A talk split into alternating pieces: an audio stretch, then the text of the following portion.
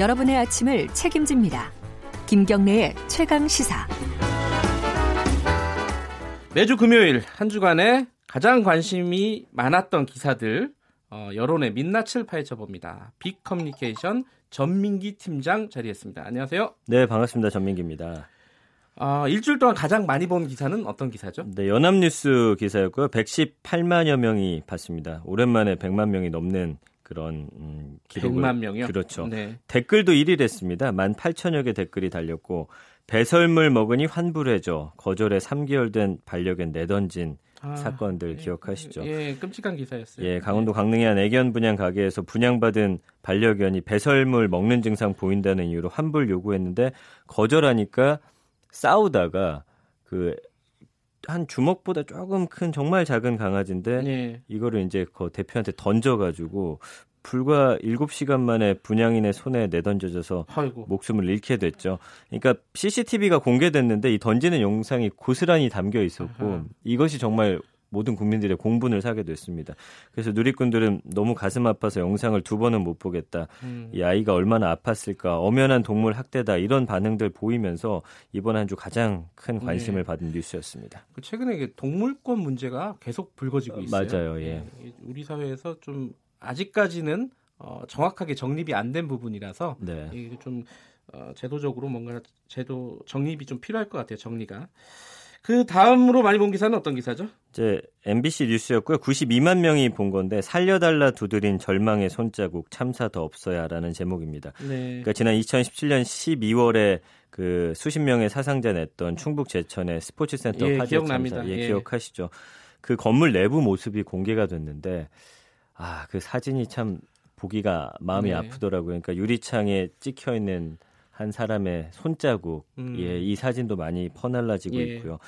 그러니까 이 건물이 안전대책 미흡과 불법 증개축이 불러온 또 대형 참사를 고스란히 증언하고 있다 이 기사였는데 많은 분들이 이걸 보면서 마음이 아프다라는 글을 음. 어, 또 썼습니다.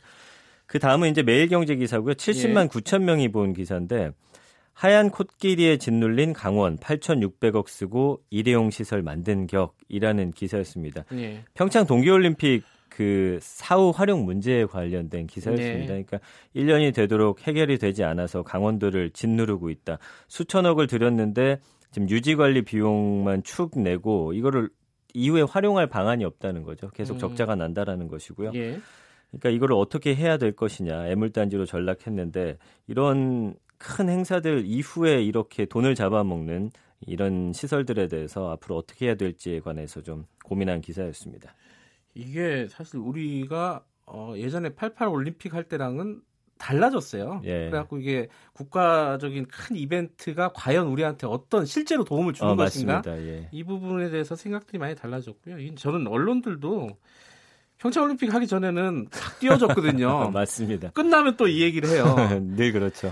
진짜 늘 그래요. 늘 예, 예. 이게 참 문제라고 봅니다. 이게 네, 이걸 좀 어떻게 국민들과 잘 나눌 수 있는 방법이 없는지 좀 모르겠는데. 예. 예전에 저 토리노에도 한번 취재를 간 적이 있었거든요. 예, 어떻게 거기도 활용하나요? 그 문제가 있더라고요. 아, 외국도 그렇습니까? 예. 예. 그러니까 우리보다는 좀 활용도가 좀 컸었는데 그리고 네. 조립식으로 져가지고 끝나고 음. 해체하고 이런 형태가 네, 좀 네, 네. 있었는데 그래도 거기도 고민이 좀 있더라고요. 아, 그래서 이제 하얀 코끼리 왜 이걸 하얀 코끼리를 표현하는지 또 궁금해하는 분들이 계시더라고요. 예. 이게 이제 태국 옛 이야기인데 예. 태국 왕이 마음에 들지 않는 신한테 이걸 하얀 코끼리를 선물한대요. 근데 이게 신격화된 존재랍니다. 그러니까 이거를 아. 왕이 선물했기 때문에 어, 어떻게- 무조건 관리를 아. 해줘야 되는데 돈만 잡아먹는다는 거죠. 많이 먹잖아요, 또 코끼리가. 예, 그렇기 때문에 이런 말이 나왔다고 합니다.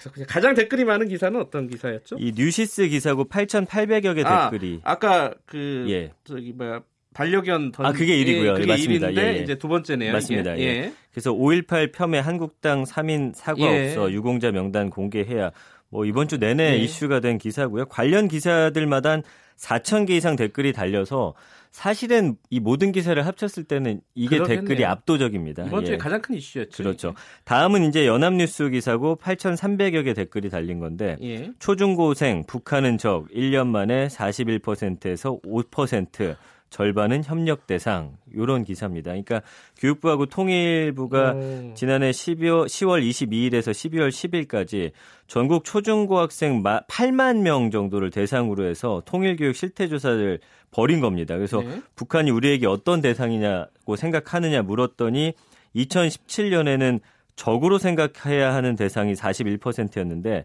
1년 만에 52%로 눈에 띄게 줄었다는 5.2% 아, 5.2%로 예, 예, 줄었다라는 것이고요.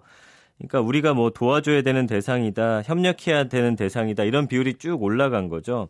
어, 교육부하고 통일부가 이런 자료 개발하고 어, 교사 전문성 제고를 위해서 계속 협업을 뭐 하겠다 이런 얘기를 나눴는데 이런 점에 대해서 우려의 목소리가 의외로 굉장히 많았습니다. 아. 물론 가까운 사이가 된 건 맞지만 예. 아이들이 이렇게까지 생각한다라는 것, 음. 어, 북한이 또 앞으로 어떤 행보를 보일지 모르는 상황에서는 좀 위험한 생각 아. 니냐라는 댓글들이 많더라고요. 근데 보기에 네. 경계해야 하는 대상이라는 보기도 있었더라고요. 맞습니다. 예, 그러니까 한, 한 28.2% 예. 정도 됐죠. 예. 그러니까 뭐 우려를 많이 안 해도 될 것 같은데요. 이게 사실 41%에서 5%로 줄은 것 같지만은 네네. 28%라는 그 중간에 쿠션이 있거든요. 그렇습니다. 이게 새로 생긴 복이라면서요. 네, 네, 맞습니다. 그러니까 애들이 바보가 아니거든요. 자, SNS에서 가장 화제가 된 네. 어떤 거죠? 채널 A 기사였고요. 다시 오겠다 BTS 한국 가수 첫 그래미상 시상자. 방탄소년단? 예. 그렇죠. 사실은 그동안 방탄소년단 뉴스가 SNS 간이 가장 많이 퍼졌는데 네. 그동안 제가 이걸 제외하고 했었죠. 뭐 큰 뉴스가 없음에도 불구하고 그랬기 때문에. 근데 이번에는 이 그래미상 시상자로 나섰기 때문에 예. 관련 기사 두개 5만 8천여 건이 아, 퍼날라졌으니까. 아미들이 이렇게 하는 건가요? 네, 어마어마합니다. 야, 대단하네요. 그래서 이거에 대한 소식이 있었고요. 또 네. 중앙일보 기사 9,800여 건 퍼날라졌는데 아 굉장히 안타까운 사고였죠. 아, 대전 머스탱 예. 사고 첫 데이트 날 여자친구 는 20대 남성인데 예. 그러니까 무면허로 선배 차 몰던 10대가 사망 사고 냈고 이 두 사람의 사연이 알려지면서 예. 더 많은 분들이 안타까워했습니다. 알겠습니다. 멀리서 연애를 했죠. 예. 예. 자 오늘 여기까지 듣겠습니다. 고맙습니다. 감사합니다. 여론의 민낯 빛 커뮤니케이션 아 빅입니다. 빅 커뮤니케이션 전민기 팀장이었습니다. 고맙습니다. KBS 일라디오 김경래 최강 시사 1부는 여기까지 하고요. 2부에서는 최고의 정치 민주당 박주민 의원, 한국당 김영우 의원, 여야 두 의원 나옵니다. 김경래 최강 시사 뉴스 듣고 잠시 후에 돌아오겠습니다.